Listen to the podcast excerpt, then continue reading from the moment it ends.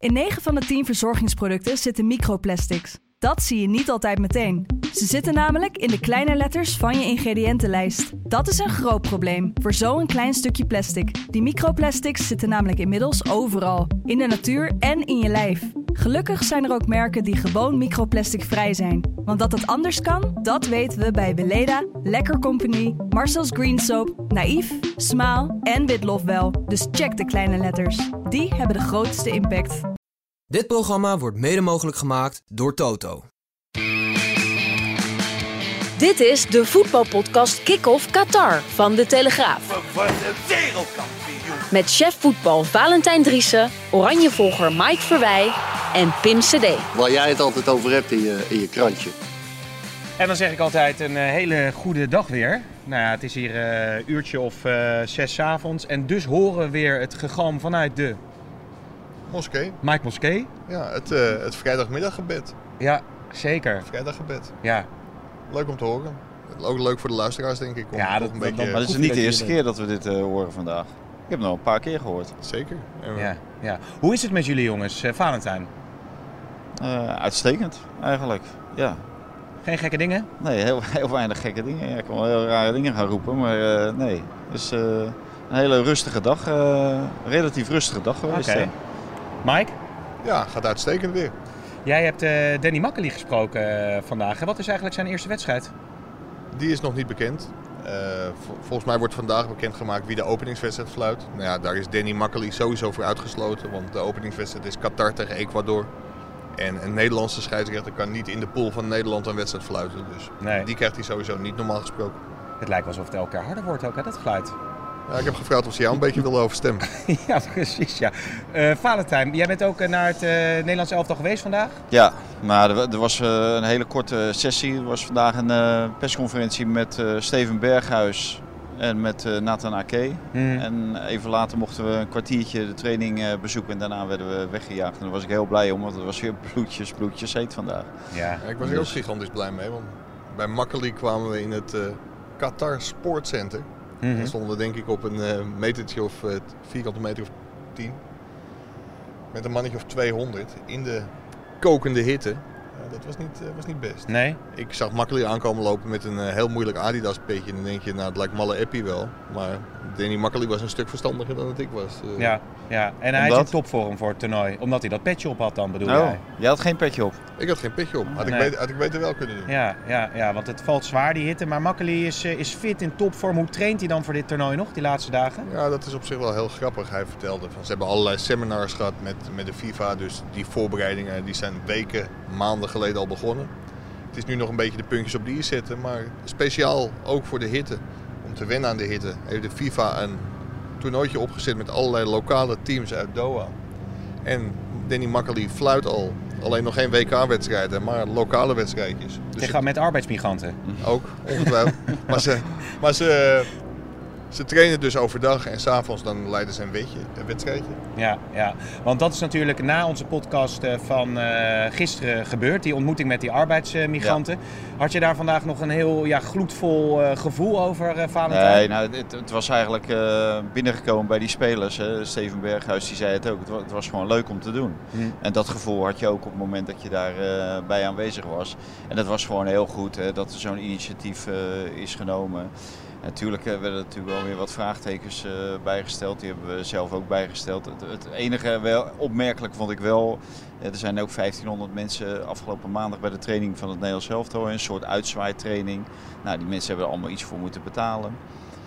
En die kregen vervolgens na afloop te horen dat er niks mogelijk was. En er werd Nee. alleen nog even gezwaaid van, eh, van afstand. En, eh, maar nu werd er gewoon eh, tussen de migranten doorgelopen. en leefde het Nederlands elftal ineens niet meer in een bubbel. Nee, want het ging over corona. Ja. eh, maar waren die migranten dan getest dat ze de spelers En wat we ervan gehoord eh, hebben, waren, werden ze, of eh, zijn ze niet getest geweest. Nee. Oké, Dus, eh, Hey, even opmerkelijk nieuws. De Argentijnse nationale ploeg is ook aangekomen. En volgens de nationale sportkant eh, Diario Olé, dat is natuurlijk de Argentijnse media.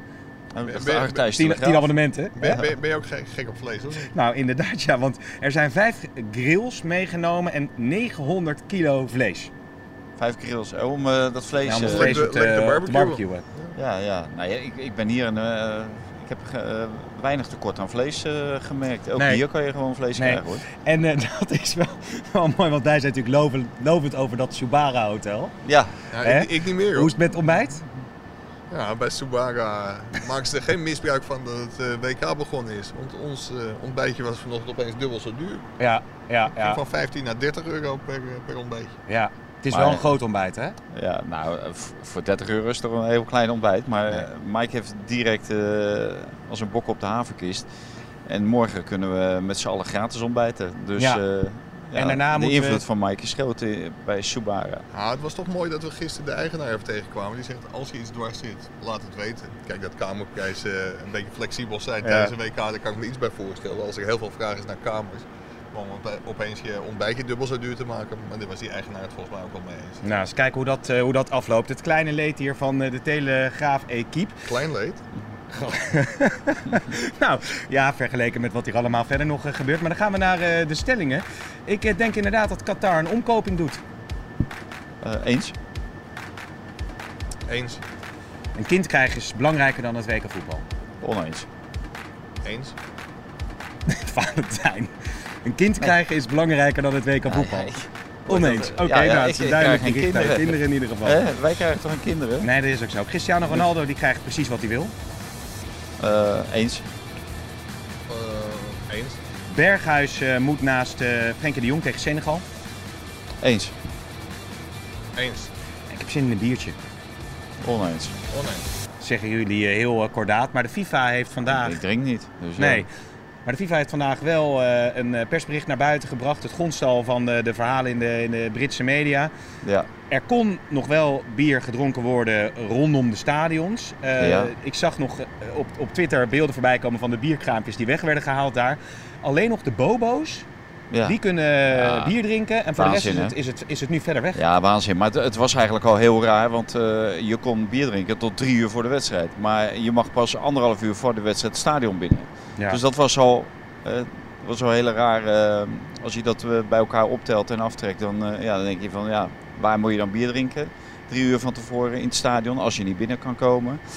Tot één, uur na het, tot één uur na de wedstrijd was er ook geen bier beschikbaar. Dus na, maar dan moet je allemaal weg zijn. Dus dan zou je alleen inderdaad misschien in die ontvangstruimtes en in de perszaal misschien. Misschien dat daar wel bier wordt Ja. geschonken dan. Ja, en in de fanzones, eh, daar mag dan nog wel eh, getapt worden volgens Ja. mij. Dus de fans kunnen Nou. wel ver voor de wedstrijd wellicht nog iets, eh, nog iets We zijn vandaag naar zo'n fanzone geweest. Eh, Maar wa- ja? wat ik wel even tegen onze luisteraars wil zeggen.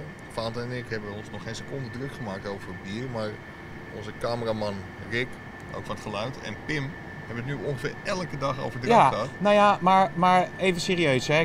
Kwamen Mexicaanse fans kwamen naar die fanzone toe. Wij zijn daar eh, naar binnen geweest. En er is dus één eh, witte tent in een fanzone van, nou ja, toch wel eh, kilometer groot. En alleen in die tent mag je bier bestellen. Dat mag je dan wel in die fanzone opdrinken. Maar dus ook in de stands die gewoon in de open lucht zijn, kun je dus ook geen bier bestellen. Nee, nee. Dus, dus het is wel, eh, ja, misschien nog wel strikter dan de fans denken die hierheen komen. En, eh, hoe groot is je tent? is een pubtentje of niet? Nou, als daar, ja, dat is eh, nou ja, zeg maar één partytent. Zo ongeveer. Ja, maar het staat hier beneden een Ja, partytent. zoiets. daar, kun- daar kunnen ongeveer 500 man in. Ja, maar ja, als er duizenden fans naartoe komen. Maar jullie maken je er allemaal niet, niet zo druk over. Nee, Nee. voor mij, mij is voetbal staat voor mij niet synoniem aan bierzuipen. Oké, Integendeel. Oké. Nou, weten we dat ook weer. Jongens, het, het Nederlands elftal, als we daar verder over gaan. Jij Maar ik, Ja? nog, nog even hierop inhaken. Ik ben wel heel erg benieuwd wat er in het sponsorcontract van Budweiser Ja. met, de, met de FIFA staat. Want die Amerikanen zullen natuurlijk niet heel erg blij worden eh, van dit soort acties. Je wordt sponsor ook omdat je je merk wil uitdragen. Nou, dan moet er heel veel Budweiser getapt worden. Het is trouwens ook de sponsor van Ajax. En eh, Nou, maar Budweiser, we hadden het nooit over Budweiser gehad op het moment dat het niet eh, het geval zou zijn. Dus ze hebben nu al veel meer publiciteit gekregen dan ze ooit zouden hebben gekregen op het moment dat die bierkranen gewoon open eh, zouden zijn geweest. Ja. Ja. Zouden zijn gegaan. Ja. maar ja, dan, dan zien natuurlijk duizenden mensen al die logo's en, en die, die, die drinken dat bier. Ja, maar die zie je toch Mike in het stadion. Want in het stadion, eh, de logo's eh, die zijn gewoon wel... eh, Ja. Ja, oké. oké. Zichtbaar. Nou ja, Budweiser heeft geloof ik in een reactie laten weten dat ze begrip hebben voor het eh, natuurlijk ook wel opmerkelijk late besluit. Hè? La- want het toernooi begint over eh, twee, Ja. eh, drie dagen. Dus wat dat Nou betreft ja, is misschien heeft het besluit er al een hele tijd gelegen. Ja. Maar wat ik al zei, het, het, ja, het klopt allemaal niet helemaal. Dus eh, ze hadden dit ook wel eerder naar buiten kunnen brengen. Ja. Ja. Ik denk dat ze over vier jaar wel mogen tappen, But. Dat denk ik ook, want dan is het Ja. in Amerika, Canada en eh, Mexico. Ja, over het Nederlands elftal gesproken. Berghuis dus naast uh, Frenkie de Jong. Dat is nog een positie die, die open staat. Hè? Eh, wie gaat er Ja. die, die rol op zich nemen op het middenveld? Ja, nou ja ik, ik ben van de aanval, dus dan zou ik altijd voor Berghuis kiezen. Maar ja, ik neem niet aan dat Louis Vergaal dat, dat ook doet. Alhoewel Frenkie de Jong, hè, er werd gesuggereerd van dat Na- Nathan Ake sowieso een basisplaats heeft. En dat is zeer zeker het geval. En daarna werd er bij Frenkie de Jong werd er eh, eigenlijk een beetje omheen gedraaid. Dus die zei direct, dus jullie denken dat ik niet in de basis start. Zei hij met een grote glimlach. Dus misschien dat er eh, op de achtergrond wel speelt dat hij weet dat hij, eh, dat hij eh, in de basis gaat starten tegen Senegal. Ste- Steven Berghuis Ja, of eh, Berghuis, wat zei ik? Bergwijn? en Frenkie de Jong. Vincent Bijlo. Zei Vincent je? Bijlo. Nee, Justin Bijlo. Dat is ook voor de luisteraars een Ja. verspreking die vaker voorkomt. Hè? Justin en Vincent Dus, Bijlo. Die, eh, eh, maar ik, ik zou voor de aanvallende optie gaan, maar ik denk dat Van Gaal kiest voor eh Teun Koopmeiners. Heeft hij vaker gedaan ook natuurlijk. Heeft hij hè? vaker gedaan en eh, volgens mij was dat zijn eerste opzet. Ook tegen Polen, hè. dat is een hele belangrijke wedstrijd geweest in aanloop hè, uit bij Polen naar dit eh, toernooi toe. En, ja, dan, eh, dan denk ik dat eh Koopmeiners de voorkeur krijgt. Ja, dat zal wel zijn eerste gedachte geweest zijn. Alleen Teun Koopmeiners die hield het zes minuten vol in eh, Polen. Want die klapte met zijn kop tegen een tegenstander. En moest, eh, moest vervangen worden. En toen werd hij echt uitstekend vervangen door Steven Berghuis. En de wedstrijd daarna tegen België, België ook. Alleen Ja. ja. het is wel aardig om te kijken. Want volgens mij kiest Louis van Gaal tegen sterkere tegenstander dan liever voor Koopmeiners. Overigens iemand eh, in wie je veel van zichzelf zag. Alleen de iets snellere versie dan de voetballer van Gaal, Ja. denk ik.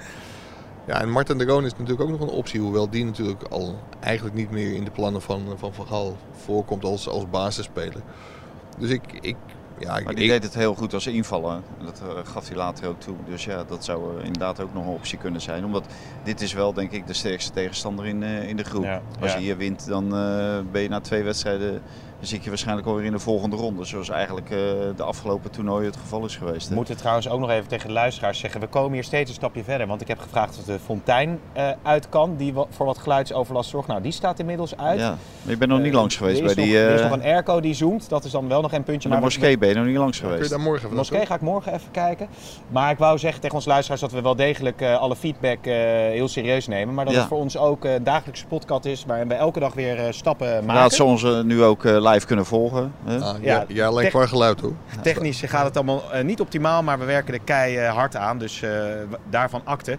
Ja, een kind krijgt belangrijker dan het WK voetbal. En Nathan Ake, die heeft net een kind gekregen. Hoe heet die? Weten we dat die, zijn vrouw dochtertje, heeft een kind gekregen. Ja, je krijgt het samen, hè, een kind. Nee, die krijg Oh. niet. Ik krijg geen kind. ik heb er drie thuis lopen, maar die hebben toch mijn vrouw heeft, dus heeft ze toch gekregen. Ja. Hè? Nee, oké. Ja, nee, maar, maar, ik vroeg me af, als dat kind... Dat kind klinkt een beetje oneerbiedig, maar Die, die dochter volgens mij. als, die, als stel nou dat die dochter was geboren eh, vlak voor Nederland-Ecuador. Zou jij dan teruggaan naar Nederland? Nee, Nee? nee. Natuurlijk ik wil wel spelen dan. Maar- wel in de basis Pim, starten. Ja. Die dochter is zondag geboren. Maandag moest Nathan Ake zich melden in Zeist. En dinsdag vloog ze naar Qatar. Wat Ja. denk je dat, wat denk je dat daar ja. gebeurd is? Eh, Dat is denk ik eerder gehaald. Zo. ja, ja. Dus de kans dat het voor Ecuador zou komen, de dag voor Ecuador, was niet zo Nee, erg maar ja. Mike, als een kind uitgerekend is voor Nederland-Qatar, dan kan je het toch niet vier weken eerder gaan halen? Tuurlijk wel, man. Dat zijn, dat dat alle knap, dat zijn alle knap. Ja, maar, ik is ervaringsdeskundige hè, in deze. Ben jij eh toch geboren dan ook? Of, Zeker, eh, zeker. Ik, dat was voor het WK in, noem het maar. Couveuse kindje, dat Ja, zie, je, ja. zie je wel toch? Nee, maar zou jij, zou jij... maar zou jij, als je zou moeten kiezen tussen bij een eh, geboorte zijn van, eh, van je zoon, of op de tribune bij een wedstrijd van Nederland zelf dan, wat Nou, zou je je- kiezen? de- de- denk, of op de tribune. Nee, ja, maar je hebt het over spelen. Oké, maar wat zou je Maar ook als als, verslaggever, als ik hier zou zitten, ja, helaas, maar dan zou ik... Wat zit je? je Nee, zit helemaal zo met je oren. ja. Ja, Nou, als, als, ik nu hoor dat mijn vrouw toevallig eh, zwanger is en eh, het kind komt morgen, dan denk ik van, eh, nou oké, eh, je hebt het al drie, eh, drie keer laten zien dat je het zelf kan. Dus, Ja, nee, dat zou dan, ja, inderdaad. ah, ja. Maar ook denk ik bij de eerste, ja. Ah, het ligt allemaal nogal gevoelig op het moment dat je in zo'n situatie zit. Maar als je het achteraf, achteraf beziet, dan zeg je ja, die hoeft er echt niet bij te zijn hoor. Niet, niet, niet bij het WK. Nou, Nee, niet bij de geboorte. je ziet het later toch wel. Kijk nou maar uit, joh. Maar het- Ongelooflijk. Het is wel grappig. Ik kwam een paar weken geleden in het padelcentrum eh Michel Vorm tegen en Bert van Marwijk. Want hij begon er zelf over, dat we toen nog een heel mooi verhaal hebben geschreven. Michel Vorm die werd vader tijdens het WK in 2010. En toen gaf Bert van Marwijk hem de ruimte om wel even terug te gaan naar, eh, naar Nederland. En daar heeft hij ook, ook gebruik van gemaakt. Maar daar, daar kun je als, eh, als coach... Maar was hij bij de geboorte of eh, om zijn kind te zien? Nee, kind te zien. Volgens mij Ja. niet bij de geboorte. Nee, Ja. nee. Oké. Nee. Nou, dan weten we dat eh, ook weer hoe jij daarin staat, eh, Valentijn. Ja, wat natuurlijk het, het, het ook opmerkelijk nieuws was wat gisteren eh, kwam, eh, nadat we de podcast hadden opgenomen, was een, een journalist uit Bahrein, hè, een onderzoeker, die had dan eh, ja, nieuws dat acht spelers van Ecuador omgekocht, een poging tot omkoping er zou geweest. Meer dan 7 miljoen eh, euro was daar dan voor vrijgemaakt. Ja, hoe moeten we daar nou naar kijken? Je merkt in ieder geval dat het meteen massaal wordt opgepakt Ja. natuurlijk. Nou ja, dit soort be- berichten worden massaal opgepakt. Omdat iedereen weet hoe Qatar natuurlijk eh, het WK heeft gekregen. Dat is in feite ook met de omkoping eh, gebeurd. En dat kon niet meer teruggedraaid worden. Maar dus ja, als je dan zo'n bericht hoort, dan sta je daar niet eens raar van te kijken. Hoe erg het, het ook is. Ook misschien naar de huidige mensen die aan het bewind zijn bij eh, de Qatarse voetbalbond. Maar ja, ik, ik, sta, ik er ook niet van aan te kijken. Ik, ik hoop het niet, maar ik stelde ook wel een beetje mijn vraagtekens bij eh, de oorsprong van het bericht. En dat, dan uit, eh, dat komt dan uit uh, Bahrein. En ja, in, deze, bij deze staatjes die hier allemaal in het Midden-Oosten liggen, da- daar is natuurlijk een hoop narigheid onder elkaar. Hè. En, het zijn in feite bijna allemaal Soenitische staten. Ehm, alleen Qatar steunt ook terreurbewegingen eh, met een Sjiitische achtergrond. Mhm. En daar zijn eh, la- landen als Bahrein en Saudi-Arabië, die zijn daar fel tegen gekant. En die hebben natuurlijk Qatar eigenlijk in de boycott gedaan. Ja. Dus het kan me voorstellen dat er ook een politieke achtergrond is van dit nieuws om de Qatari zwart te maken vanuit eh, Bahrein bijvoorbeeld. ja, wat ben jij aan het doen, Mike? Ik zit even mijn telefoon te bekijken. Oh, want het wordt wel eh, uitgezonden ook nog later op YouTube, hè? Dat draai je wel met de camera. Ja, dat maakt niet uit. Oké, maar je vond het wel eh, interessant, dat stukje Midden-Oosten duiding door Ja, ja, eh, bij Sonita hak ik af. eh. Zat de linksback van, eh, hè? Ja, exact. Zo niet, eh, dan toch een ander. Ja, Nee, bij een maar- beetje diepgang raken er wel meer af. Dus ja, ja, eh, maar dat het, geeft voor de het, rest het, het is toch een bericht waarvan je inderdaad denkt van ja, het zou zomaar kunnen. Ja, En, en, en ze zouden Ja. er nog mee wegkomen Nou ook ja, het is natuurlijk heel makkelijk om op deze manier Qatar in een kwaad daglicht eh, te stellen. Ja. Zonder dat je met keiharde bewijzen komt. Ja, er wordt gezegd eh, dat, dat hij bewijzen heeft, die eh, verslaggever. Maar hij wil ze nog niet laten zien. Nee, Nee. nee. Maar bij welke spelers van het Nederlands elftal zou Qatar kans van slagen hebben, denk je? Als ze met eh, een paar miljoen eh, over de brug komen. Oh, Nou ja, het ligt eraan. eh, Ze hebben hier genoeg miljoenen. In principe is er genoeg eh, geld voorhanden om eh, mensen om te kopen. ja. Normaal gesproken moet je dat als speler natuurlijk niet willen. Maar ja, het zijn Nee. altijd mensen misschien die, eh, die er wel bevattelijk voor zijn. En het ligt er misschien ook een beetje aan in welke situatie je Ja. verkeert. Kijk, die mensen uit Bangladesh, wel misschien een hele rare kronkel, maar al die arbeidsmigranten, eh, die verdienen hier tien keer zoveel als in hun eigen land. Dus die komen hierheen. Dus het zal makkelijker zijn om iemand bijvoorbeeld, eh nou, Bangladesh en Nepal die doen niet mee, maar Ecuador doet wel mee. En dat is Ja. ook niet het rijkste land van de wereld. En die spelers zijn ook eh, waarschijnlijk allemaal spelers die misschien bij hun plaatselijke club eh, in Ecuador ergens in Guayaquil eh, spelen. Mhm. En niet het meeste verdienen. Ja, en als die ineens een miljoen op hun bankrekening krijgen. Ja, ja. Ja, Voor, terwijl ze misschien toch wel weten dat ze in de eerste ronde uit liggen. ja. Ja, bij, bij Nederland zijn natuurlijk alle spelers min of meer financieel onafhankelijk. Ook de spelers die in de Eredivisie eh behalve. Eh, nou, ik denk dat dat inderdaad de keeper is, hè? Ja, nou, Noppert. Nee, maar Nee. Dit, dit soort dingen mag je niet suggereren. Nee, dat is ook een beetje een gebbetje natuurlijk. Dat, eh, dat kan het bos. Hebben jullie wel eens geld eh, geboden gekregen om negatief over het Nederlands elftal te schrijven? Of positief? Of, daar hoef je geen geld voor. Nee, eh, zijn- mij wordt nooit geld aangeboden. Er zijn nee. veel luisteraars die me geld bieden als jij een keer stopt als presentator. En dat- Ja. maar, Ja, ja, nou, vooruit dan maar. Maar dan moeten we het nog wel even over Cristiano Ronaldo hebben. Want ja, het veelbesproken interview, er is natuurlijk steeds meer wat er naar buiten is gekomen. Hij haalt echt ongelooflijk fel uit naar Ten Hag. En het gaat ook over het punt waar wij het eerder in de podcast ook al over hebben gehad. Die beruchte wissel, Ja, waarna eh, Cristiano Ronaldo eh, boos wegbeende. ja. Nou, hij heeft toen zijn excuses aangeboden, maar hij staat daar natuurlijk helemaal niet achter. Hij vond het eigenlijk een waardeloze actie. Nee, nee, maar, maar ik, ik vond zijn verklaring, eh, kijk, dat, dat hoor je dan achteraf, vooraf eh, krijg je het niet te horen, want dat- daar heeft hij niks over gezegd. Maar zijn verklaring achteraf kon ik wel een beetje begrijpen. Ik vond het ook terecht dat Ten Hag hem niet gebruikte in de wedstrijd tegen Manchester City. Hè, stonden ze bij rust ook met 4-0 achter of 3-0. totale kansloze affaire daar. Ehm, dus dan is het wel raar dat je hem, toen bracht hij hem dus niet in de rust. Dan is het wel raar dat je hem drie minuten voor het einde van Tottenham of Manchester United Tottenham, dat je hem wel wil brengen. En dan, en dan zegt van, uh, daar eerder zegt, ja, ik heb zoveel respect voor zijn loopbaan. Ja, en dan drie minuten een, uh, een wedstrijdje tegen Tottenham uitspelen, ja, dat, dat kan ik me ook wel voorstellen dat hij zich daar gekrenkt door, door, voelde. En dat vond ik ook onterecht dat hij hem daar zo lang liet warmlopen en uiteindelijk niet bracht. Ja. Dat uh, Ronaldo naar binnen is gelopen. Maar hij suggereert een beetje dat ook Ten Hag in het persoonlijke vlak, uh, in de begeleiding. Ronaldo heeft ook een hele moeilijke periode meegemaakt hè, met uh, overlijden van een, van een kindje. Um, ja, hij, hij, voelt zich, hij zegt eigenlijk, ik ben niet gesteund door de club. Hij, zo concreet maakt hij, het, maakt hij het ook niet. Maar is dat denk je echt wat, hij, wat, hij, wat, meent of wil hij gewoon die breuk forceren? Ja, daar is hij mee bezig. En niet zo'n klein beetje ook. Zo'n interview wordt natuurlijk niet voor niks gegeven. Dat heeft maar één doel. En dat is wegwezen en wel zo snel mogelijk en zo goedkoop mogelijk. Ja, ja, en dat gaat hem nu lukken, of niet? Ja, nou volgens mij is het hem al gelukt. Ze willen hem niet meer terugzien. Hè. Het is uh, persona non grata op uh, Carrington, het trainingscomplex van de Manchester United. Nou heeft hij daar de komende vijf weken, nou, ik denk dat die Portugees al eerder wordt uitgeschakeld, uh, heeft hij daar toch niks te zoeken. Dus ik zie die niet meer terug gaan nee. naar Manchester United. En dat is voor Ronaldo goed en dat is voor Erik ten Hag goed. En dat is uh, voor, eigenlijk voor alle partijen. En uh, ja, er zal wel een financiële oplossing uh, gevonden ja. moeten worden. Maar het, het gegeven dat Manchester United een, een rechtszaak overweegt... wil zeggen dat zij financieel hier een behoorlijke veer moeten laten. Wil, willen zij van Ronaldo af kunnen. Ja, ja, ja. Maar dat, dat is natuurlijk wel het jammer van dit hele verhaal. Ronaldo hoort bij United, United hoort bij Ronaldo. Die hebben natuurlijk een schitterend verleden samen. Dat was ook de reden waarom hij terugkwam. Ja, en dat je dan op zo'n manier weggaat. Uh, via de achterdeur. Misschien wel met slaande deuren. Ja, doodzonde. Is dit Ronald Koeman? Zeer zeker. Dat betekent dat het nu tijd is voor de Kijk van Koeman. Ja, dit is weer tijd voor onze zeer uh, bijzondere rubriek. En dat is namelijk dat we Ronald Koeman dagelijks vragen kunnen gaan stellen. Ik krijg er al heel veel reacties op. Jij, uh, Valentijn? Ja, ik heb er ook reacties op gekregen, ja. Ja, ja dat Uit hij mijn dat zomaar uh, doet. hè. directe omgeving. Wat krijgt hij? Wat vangt hij daar eigenlijk voor, Koeman? Wat hij? Wat hij daaraan verdient? Ja, dat uh, zou ik niet weten. Ik, ik denk dat hij het gewoon uh, voor niets doet, hè.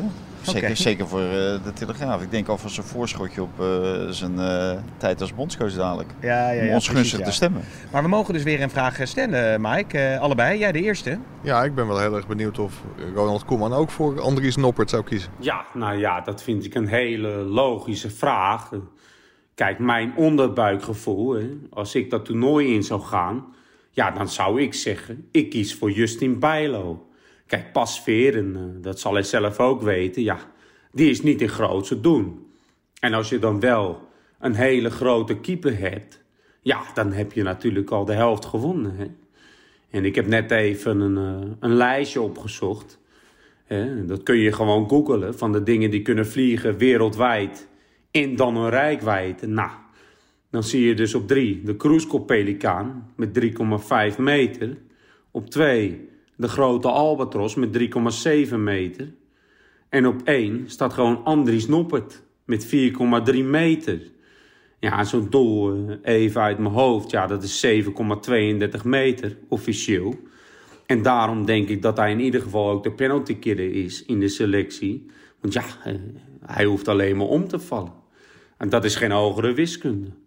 Maar ik wil Louis natuurlijk ook, uh, en dat zullen jullie wel begrijpen, niet te veel veren in de achterste steken. Maar hij is wel iemand die spelers kan laten groeien. En dan zal dat bij Noppert lastig zijn met 2 meter 3. Maar ja, het is voor, uh, voor Bijlo te hopen. Hè, want die heeft natuurlijk veruit het meeste talent. Daar hoeft Mike geen polletje voor op Twitter te gooien. Maar dan lees ik ergens dat hij wel wat veel ballen uit zijn handen laat vallen. Maar in principe zou hij de eerste doelman van Oranje moeten zijn. Maar dat heeft hij natuurlijk helemaal uh, zelf in handen. En Valentijn? Nou, ik ben... Uh, ik heb toevallig die training gezien van uh, Louis Vergaal, uh, de internationals met uh, de arbeidsmigranten. Ja, hoe Ronald Koeman daar tegenaan kijkt. Of hij misschien zelf ook ooit in die positie is geweest om arbeidsmigranten te mogen trainen. ja, nou ja, niet met arbeidsmigranten, maar ik heb in mijn carrière als clubcoach wel te maken gehad met werkweigeraars. Hè? Dat was te zien in mijn laatste periode bij Barcelona, dat je te maken had met een aantal saboteurs. Hè, die, die niet door de, door de jury zouden komen. Maar, maar goed, eh, het is een fantastisch initiatief. En wij als klein land hè, steken weer de nek uit en eh, lopen weer voorop. Maar als bondscoach, hè, als ik Louis van Gaal zou zijn, ja, dan zou ik wel eh, mijn hart vasthouden. Hè, want kijk, het zijn arbeidsmigranten. En als zij ineens beginnen te zagen op de enkels van Frenkie of Virgil of Memphis of wie het dan ook maar mag zijn, ja, dan zit je. En het is natuurlijk geweldig dat we dit doen, maar vanaf nu vind ik wel eh, dat de focus maar eh, op één ding moet zijn. En dat is eh, de wereldbeker. Zeer zeker. Oké, nou hartstikke mooi. Het zijn weer eh, hele bezielende antwoorden van eh, de toekomstig bondscoach van het Nederlands elftal. En ik zeg eh, tegen Koeman, tot morgen. Jongens, eh, de dag van morgen, wat kunnen we verwachten? Weet ik ook meteen weer waar ik aan toe ben. Nou, wij, wij, wij dragen een groot geheim bij ons, eh, Mike en ik. En dat, eh, ja, daar kunnen we misschien morgen wel iets over zeggen, maar nu Oh. nog niet. Iets meer. J- Jullie gaan met een heel mooi verhaal eh, komen. Ja. Jee, Nou, dat Ja, weet ik het mooi niet. wordt. Nee, dat weet ik Oké, niet. nou daar moeten de luisteraars we gaan wel een verhaal maken. In ieder geval. niet. Je lijkt wel een echte presentator, die probeert het toch uit ons te krijgen. Wat is het dan? Nee, maar kun je een tipje van de sluier lichten? Nee, doe ik niet. Nee, nee, nee. Maar het heeft wel iets met Nederlands elftal eh, te maken. Ja, maar ook daar kunnen we niet Jullie gaan toch niet onrust zaaien, hè? Zo eh, drie dagen voor de eerste wedstrijd van Oranje. Bij, in onze equipe misschien, nu. Er wordt toch geen eh, bommetje wat gaat barsten? Nou, weet ik niet. Oké, oké. Maar verder, even los van jullie eh, primeur die Nederland op de grondvesten gaat doen schudden. Wat, wat gaat de dag voor Oranje brengen morgen? Volgens mij alleen een eh, training, Besloten training. Dus jullie, oké. Ja.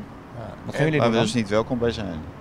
En wat ook heel moeilijk wordt om eh, sowieso een blik op te kunnen werpen. Want ja, er staan geen appartementen omheen. Het is allemaal laagbouw. En dus eh, helaas, eh, en het wordt allemaal streng beveiligd. Dus eh, het, het zal er niet in zitten dat we daar eh, tussen de bosjes of eh, in de bosjes liggen om eh, te kijken naar de opstelling, de basisopstelling van het Nederlands elftal. Dat gaat ons niet lukken. Dat- Oké, eh, heren, ik zeg... eh, Heb- heb jij Ga je ja? zelf nog of niet? Waar naartoe? Naar, het, eh, week, of naar de openingswedstrijd. Want De openingswedstrijd eh, van Nederland of van eh Nee, van? Nederland. Ja, daar ga ik naartoe, Ja? dankjewel. oké? Graag gedaan. Ja, wij moeten snel Kost wat, maar eh dan heb je ook wel. Ja, maar als voetballiefhebber wil je natuurlijk gewoon eh, dit soort eh, momenten meemaken. Maar kunnen we stoppen? We moeten die drone nog halen. Die? Die drone. Oh ja, oké. Heren, dankjewel en tot morgen. Dit programma werd mede mogelijk gemaakt door Toto.